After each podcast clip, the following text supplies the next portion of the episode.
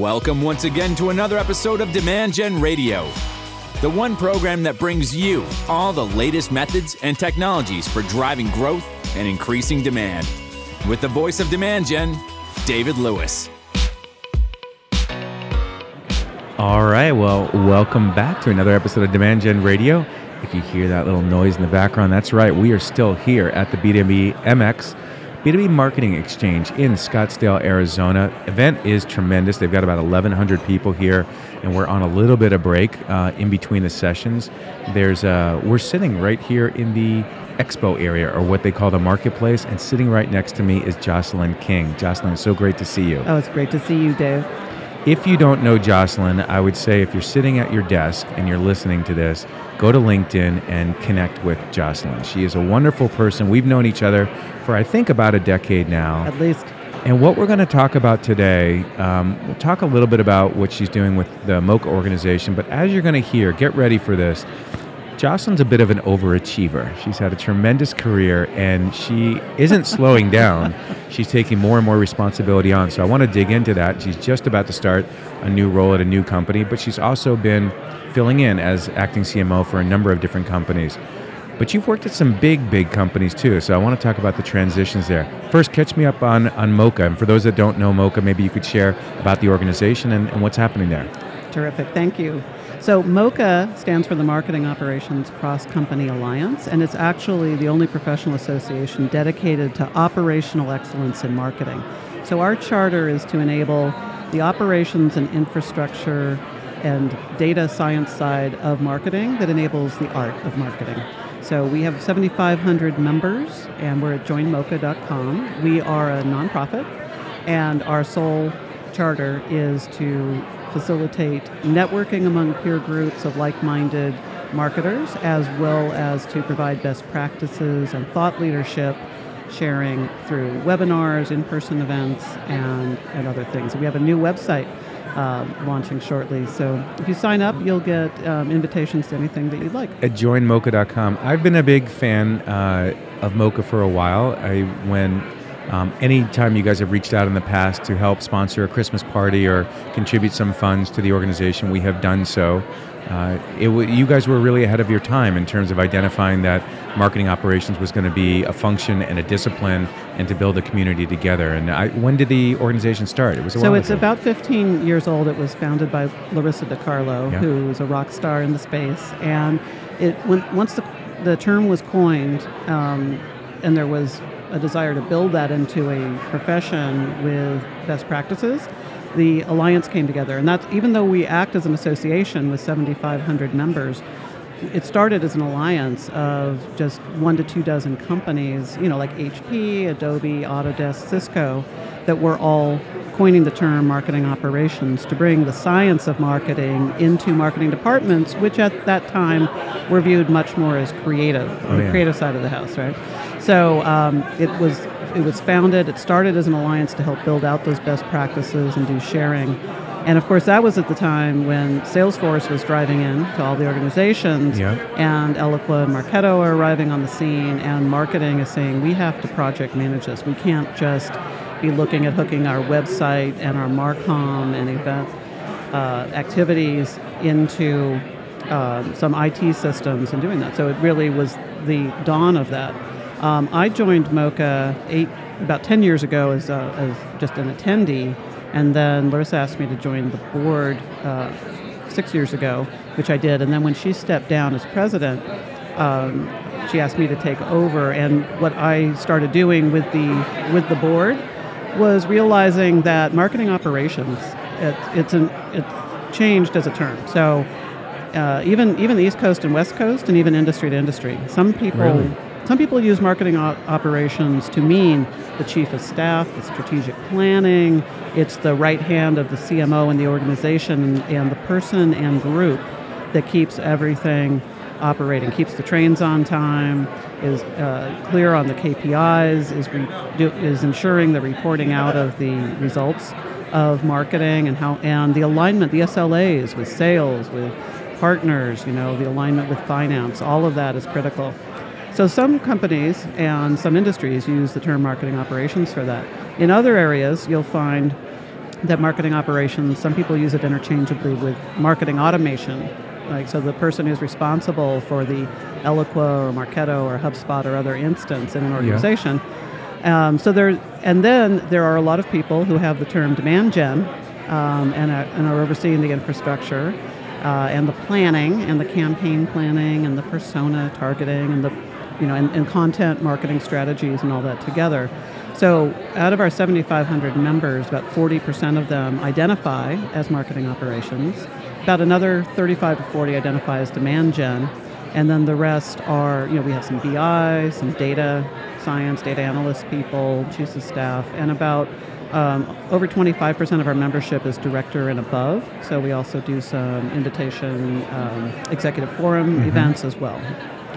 Larissa, Larissa was way ahead of her time, no Absolutely. doubt. Yes. Um, she really is the first person to me that introduced that phrase mm-hmm. uh, and you know went on to start her consulting practice and helping in marketing operations uh, it's great that she has turned over the helm to you and the organization continues to thrive i had no idea candidly it was 7500 members that's incredible because my exposure has always been at a regional event, at a local event, you know, typically in, in Silicon Valley. So join moca.com mm-hmm. and really, you know, for anyone in the marketing operations field or even just, you know, um, looking to get into it, probably should check uh, right. the organization out. And, and, and also keep tuned on things because there's a lot of, uh, we have people from the Pacific Northwest and San Diego and Atlanta and other parts of the country who've been wanting to hold MOCA events. We don't quite have that franchise thing worked out. Right now, we're active in the San Francisco Bay Area, New York City, Washington, D.C., and Boston. Mm-hmm. And we're looking to grow. We're an all volunteer organization. Everybody's doing this for the betterment of the marketing profession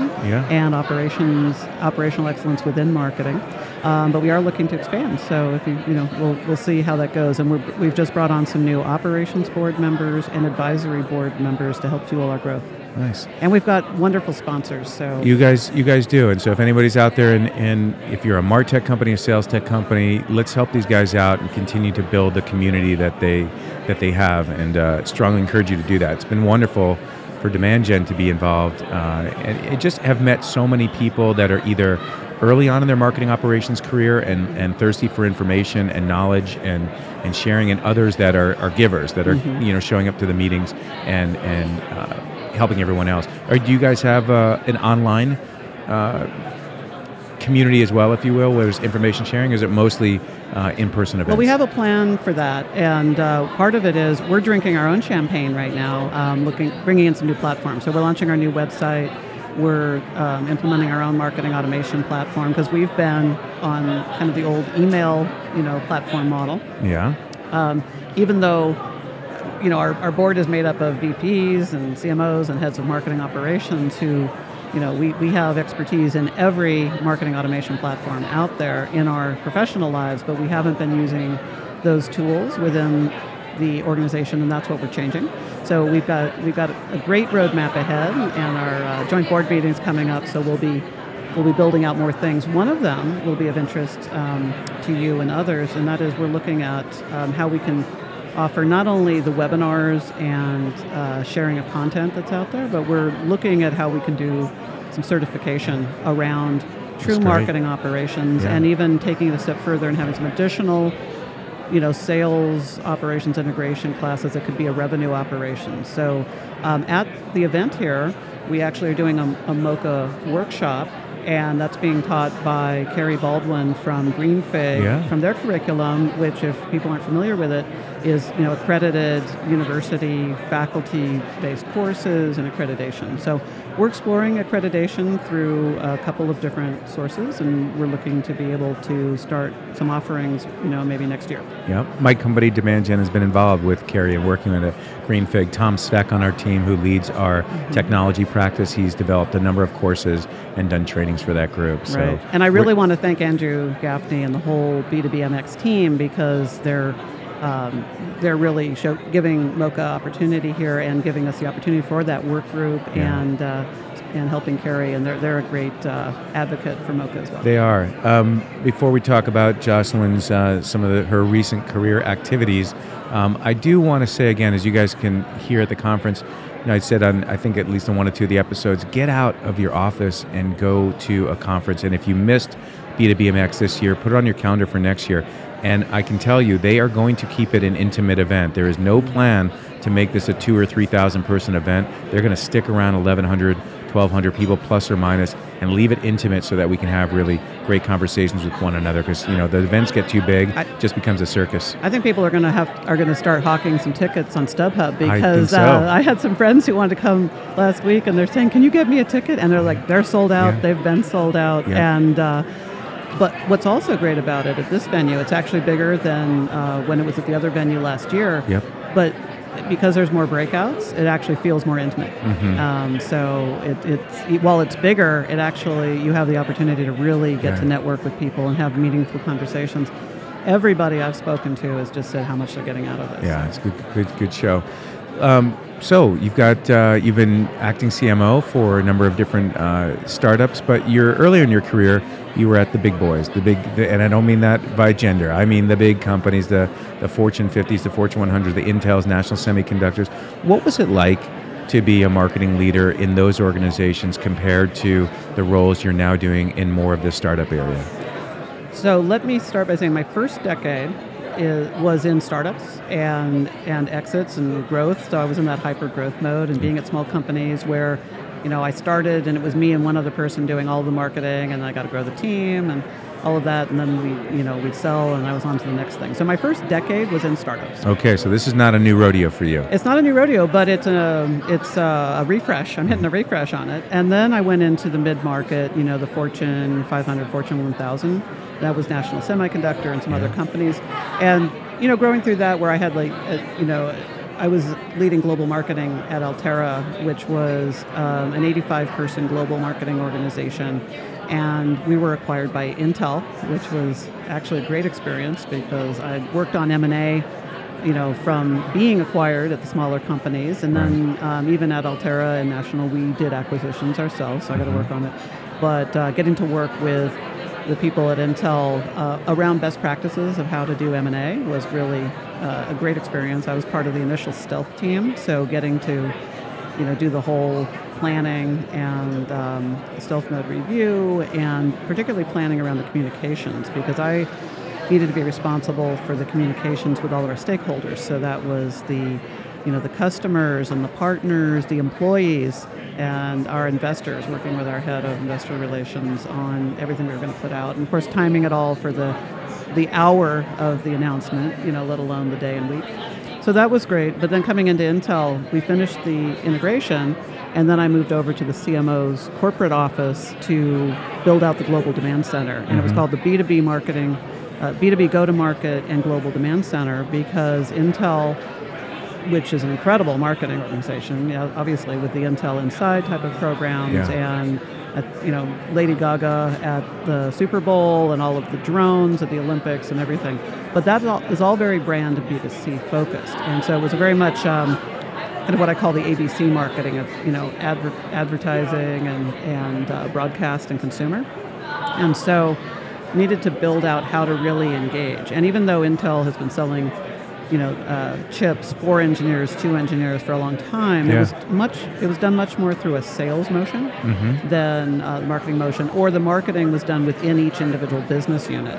So it wasn't centralized. And so we were building out the model for that, and we were doing all that as we were counting down the clock to GDPR. So a big thing that my team had to do, and they just knocked it out of the park. So kudos to everybody on the team there, was we solved GDPR. And the reason that, and what, what I mean by solved for that was as the clock was ticking, companies the size of Intel have multiple databases. And when you have multiple acquisitions, you have your, for instance, you have your marketing automation platform of record, and then you have every other one that exists because you've acquired a company that has it. And we all know you don't just flip a switch and, you know, when you bring a company in and, and convert everything over and their, their design flows and their content and their websites and everything. So we had to, if, if you unsubscribe, um, we have to take you out You're right. within 48 hours of every database and everything. So solving for that and making sure the company uh, was protected, you know, from risk and doing best practice. Intel's a we want to do everything. We want to be number one Right. in something we're doing. So we Yeah, want to do don't- it right. So we were committed to that. and that was and that was great. And a lot of the the global demand center model for for Intel and a company like that often is really about uh, looking at the SLAs with partners. Because if most of the selling happens through partners, then you the SLAs become more important than the internal email campaigns mm-hmm. and things like that. So those are an additive, but it's much more about where is the real lift going to be, where is the spend going to be, and the investment. And, um, and so I left. So I was doing all that, and then I left Intel because I wanted to get back to startups. I wanted to get back and give back to startups. Why did you want to get back to startups? I missed the scrappiness, and I missed I missed the scrappiness of the startups. I also missed the span of control. So, you know, I mentor a number of up and coming men and women who are growing their careers, and they say, well, you know, should I go to an Intel or a, you know, or, or an SAP or a, or a, name name the Fortune 100 yeah. or mid market? And I said, you know, it's really a personal decision. Um, for me, though, I carried a bag early mm-hmm. in my career and then mm-hmm. went into marketing, and I love talking to customers and working with customers. And I found it much more challenging. So, at, within the Global Demand Center at Intel, we had 2,000 internal stakeholders. So, when I'm on the road going around the world, it's to align with the regional teams and the sales teams. And, and I, I really wasn't uh, engaging with customers very much. And I owned a very, um, you know, you end up being a mile deep, you know, and, and, and a foot wide. Yeah. And I, I've worked every part of marketing in my career. I mean, I've led PR and written press releases. I've done, I've I've did met you know. I, I would build out, you know, the meta structures for website organizations. I was building databases and doing data analysis. I've done Marcom. I've done events. You know, collateral. I, you know, there's no part that I haven't had been hands-on in at some point. So I like to bring that all together, and also my personality is one that I like having you know, if I have 10 meetings on my calendar that day and they're all about different topics and some are deep dive data and yeah. others are creative brainstorming, I personally You're like that. that. that. Yeah, that I'm passionate about that. Yeah. It energizes me. For other people, that is describing life in hell for them, and I understand that. Yeah. So I think a lot of it is understanding what makes you really happy in what you're doing with your career and identify that. And I wanted more span of control and more focus on uh, business strategy as well and go to market. So I started working with startups even at the funding level, like looking at their go-to-market strategy and their TAM sizing, their you know total available market for going after VC funding when they're going from seed to Series A or Series A to Series B. Yeah. And I just love being back in that, and I love working with founders. Yeah, well, it's um, when you work in a big company, oftentimes it's hard to make the the change back uh, what what really cl- comes out uh, as I've gotten to know you and what I think people are hearing is you like to get your hands dirty and you like to have um, a lot of variety in the roles and responsibilities, a lot of expertise and knowledge, which really prepares you well to be a CMO because today's CMO can't just be a specialist in brand or in the art of marketing, but it has to be multidisciplinary and you having all of that different expertise. Kyle, who's going to be on your panel later today, you know, was saying that event marketing is not his thing. They're hiring an event marketing person, but he would never want to deal with that because of all the logistics and the mm-hmm. details and timetables that it's involved in. It's good to know your strengths and your weaknesses, but it's also good, more important to know what you said, which is what gives you energy, right? When your right. day has 10 activities or 10 different meetings on it, and all of those you're looking forward to and thriving, uh, it certainly is, is a thing.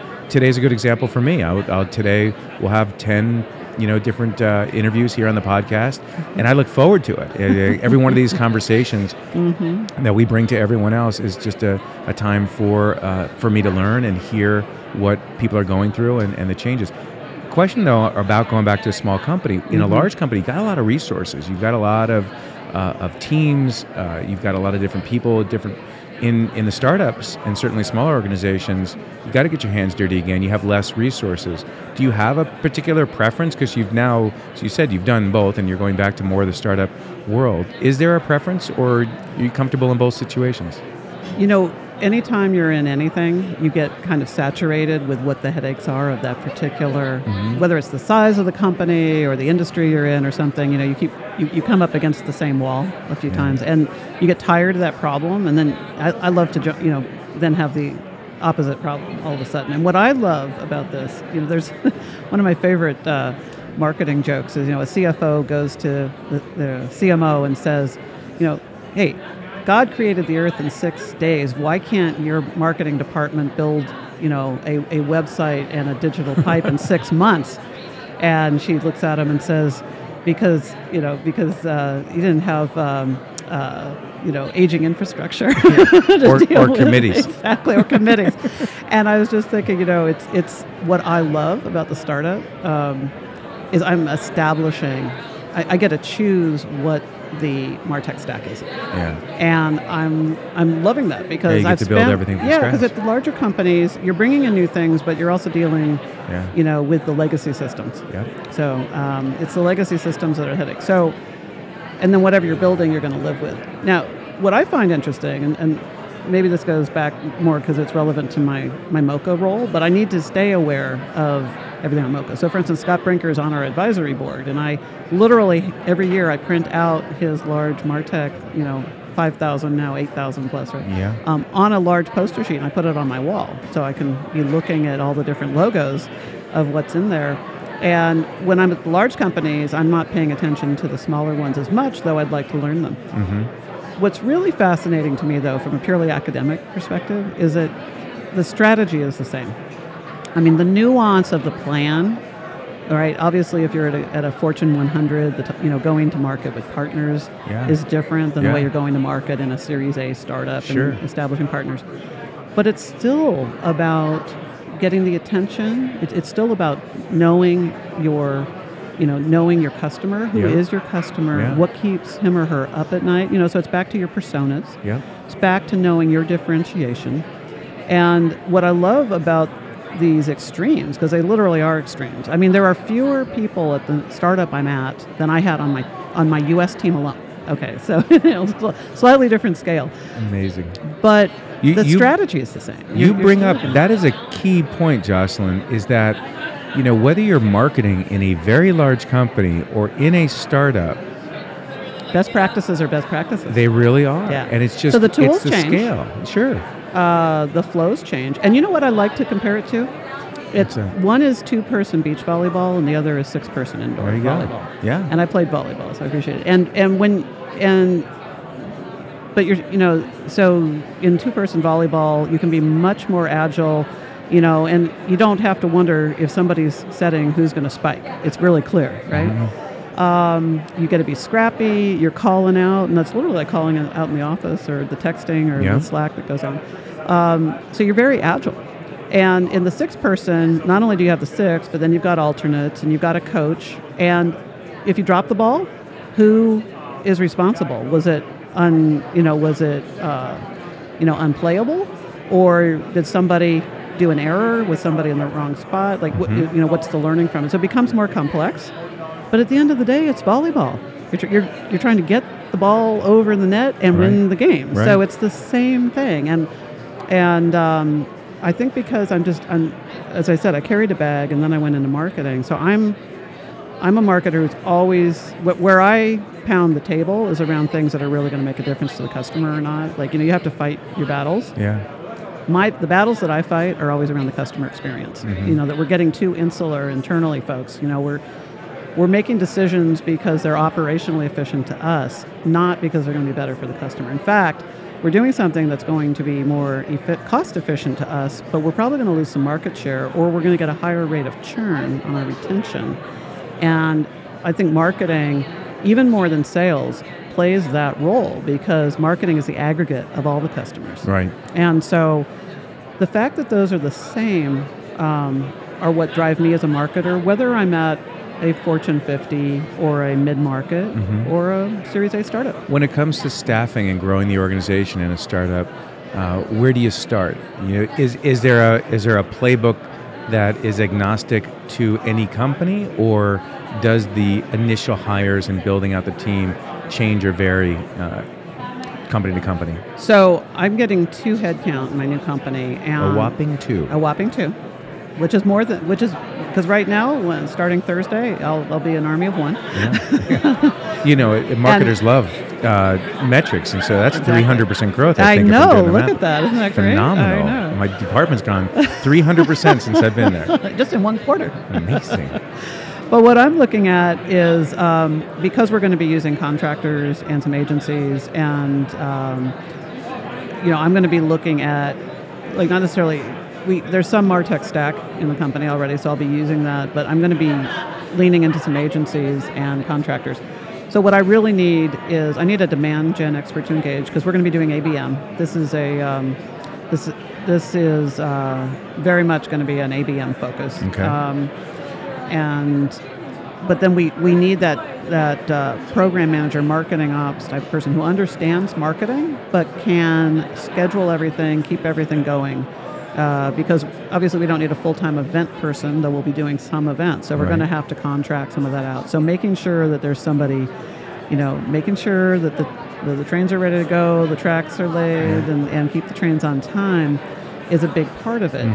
Now, what I find though from that kind of program management, it's the classic marketing operations. Um, you have to understand marketing. So uh, there's there's dyed-in-the-wool marketing operations people who are purely about you know the infrastructure and the processes, and there's others who are marketers, and I find them more in the demand gen title. So they're operationally excellent focus, but they are more about how do you engage persona. I would say one is, you know, the marketing ops uh, program management role is more of a, you know, inform and manage and schedule.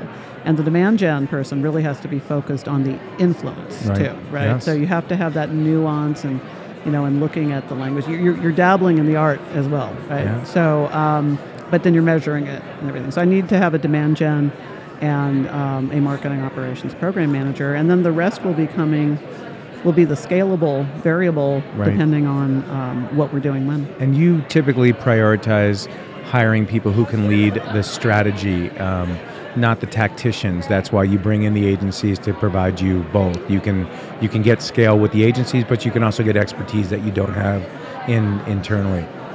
Right.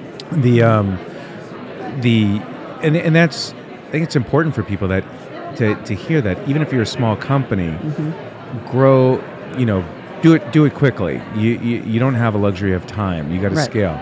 One of the companies that you share with me that, that you're joining as CMO, it sounds like a great unicorn opportunity, big, big problem to solve for a lot of great companies. Um, you, d- you're not going to have the luxury of having a year to get your team together and start to get some programs off the ground and that. Right. You got to hit the ground running soon. How do you do that? Hire some good internal core people, your initial Right. leaders and, and people that can help um, get it done and do it right, but then extend out to either contractors. So if you're not doing a lot of events, get someone who can contract and do it. It's the same thing that Demand Gen does. We do tons of events every year, and while our marketing team supports every one of those events, we do work with an outside event contractor Right. who can handle a lot of the, the heavy lifting stuff that's just really time consuming, but Which not strategic. and it makes total sense too because it's not your core competency, nor, nor are you trying to Right. make it that. Yeah. So you're embodying a best practice Yeah. of know your core competency, focus all your resources on that, and then you know contract out or keep the rest. Otherwise, and also because marketing gets overloaded, right? Yeah. Uh, you know, marketing in MOCA, we often say that the problem with marketing operations. Not having one definition is Yeah. that it becomes the land of misfit toys. Yeah. And if anything that is sales is really clear. Things are either in sales or not. Finance is really clear. HR is really clear. Yeah. Um, you get into parts of the organization where they're like, "We'll give it to marketing," and I, because somehow it has to do with words and pictures or processes or customers, and it ends up, you know, being dumped into the laps of poor marketing folks. And um, you know, when I when I was at uh, several companies, I used I, I've often done these trainings with my team of it, it comes from my sales training, but it's how how to say no. Uh, you know, because you end up there's people who are good at saying no, but they then they start giving the impression that marketing is the land of no. Yes. And then you have people who want to be really helpful on your team, and they say yes to everything, and then you end up not delivering. So you end up, you know, being very friendly and personable and helpful, but not Right. efficient and taking on too much. And so, I often coach my teams on we have to we have to do a yes no yes. It's like yes that's a great idea. I hear that. Um, no, I can't personally take that on, but yes I can help you know how to get that into the queue so it can be evaluated. Yeah. And then we have a prioritization process that also goes out to the rest of the organization. So if that's the technical, you know, if that's the R and it, it, it's different in different organizations. Some it's the product marketing or technical marketing, the business units. You get alignment so that everybody, it, it, it has to be the entire organization helping to vote or at least take ownership of what you're going to do and not do. So it's not just that marketing isn't helping. Yes. And and then when you communicate out, as as marketers, one of our biggest jobs and responsibilities is to communicate internally right. as well. And we're so busy communicating. I don't think marketing does a good job of that in my experience. You know, maybe you've been in environments where it's done well, maybe under your leadership, they've done it well, but it's not a matter of being humble. I think marketing often is so external externally focused they don't know how to communicate and celebrate their accomplishments and wins and also what's coming up it's so so outward and i think it does marketing a disservice because the organization feels like they don't really know the marketing program calendar the impact that those programs are having so have you experienced something differently in, in environments there because i see that all too often like there's just it, it's a mystery what's happening in marketing. They know they're all really busy and getting a lot done, but what is it? Right. And and you know, an event like this, when you see a booth where you see collateral out, and there actually is some, along with a lot of swag here.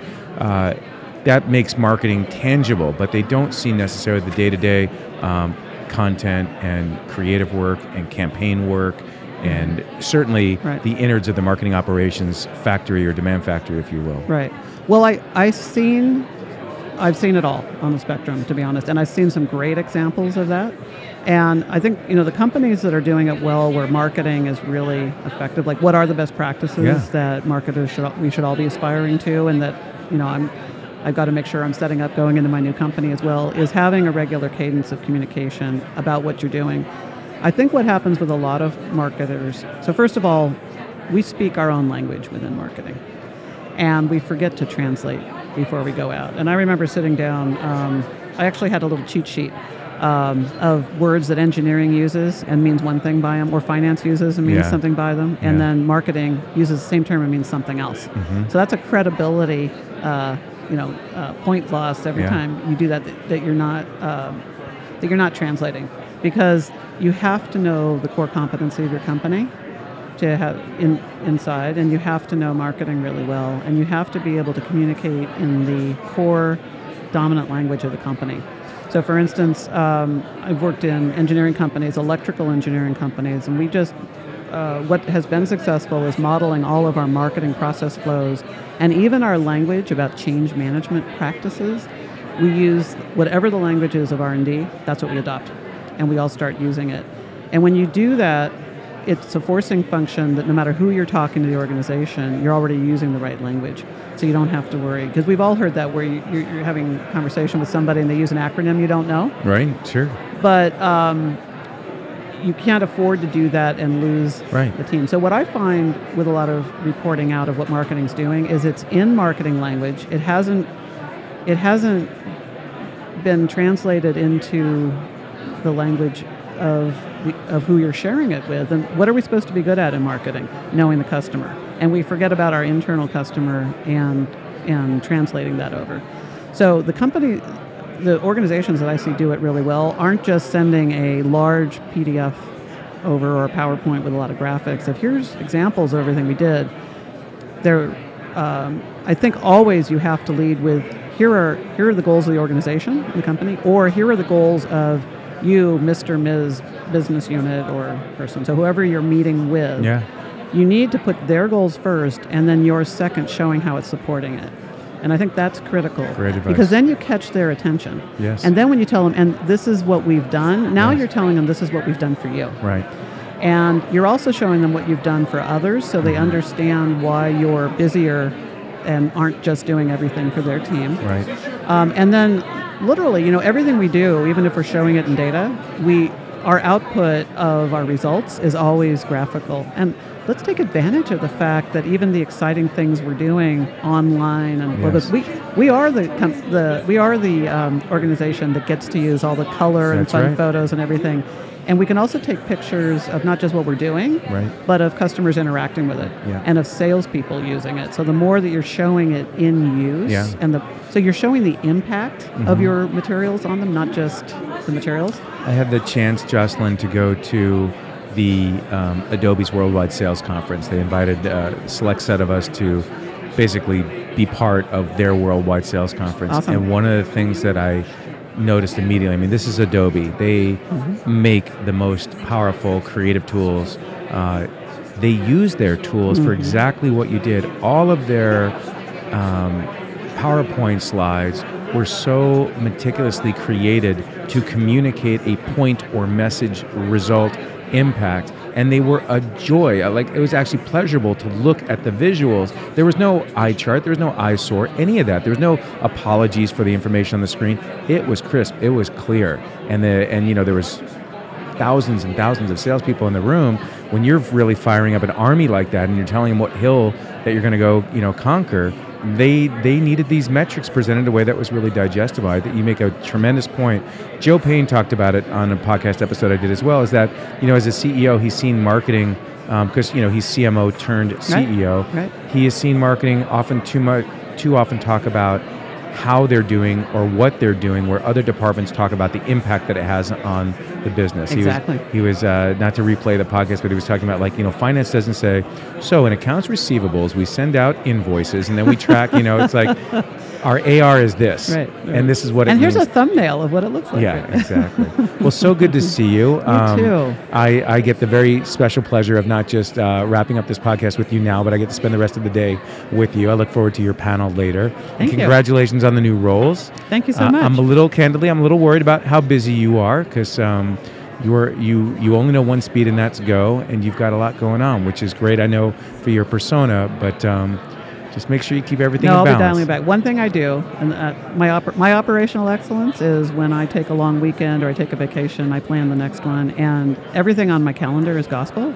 So I calendar in my downtime nice. days. I calendar wow. in my spa day with the with the girlfriends. I calendar in my downtime weekend with my husband where I'm not answering email. So uh, so we're balancing it all out. And so, you're taking care of your body too. You're drinking wild tonic. Kombucha. kombucha. kombucha. Never, I love this stuff. It looks like a bottle of gin, but unless you've actually replaced it. Well, it's a beautiful cobalt blue bottle, and I buy these at home. They have them here. I was so impressed. Wow. I, you know what I do? I, I, um, I try to keep my um, alcohol or wine to four glasses a week. But I love the celebration of a wine glass. So I buy these really beautiful kombuchas and flavored sparkly waters, and I get home and I pour it in my wine glass and I relax and then I'm all set and I and then I when I enjoy my when I enjoy my beautiful Pinot Noirs or, or Cabernets, I'm doing it with uh, when I can really relax and enjoy it with uh, nice. with people around the table or a great dinner, and uh, and I feel healthier. Awesome. So well, this episode is not sponsored by Wild Tonic, but Jocelyn enjoys them. I look forward to having a glass of wine with you tonight. Awesome. We'll celebrate these awesome. new successes. All right. Well, thanks everybody for tuning in. Uh, we'll catch you on the next episode.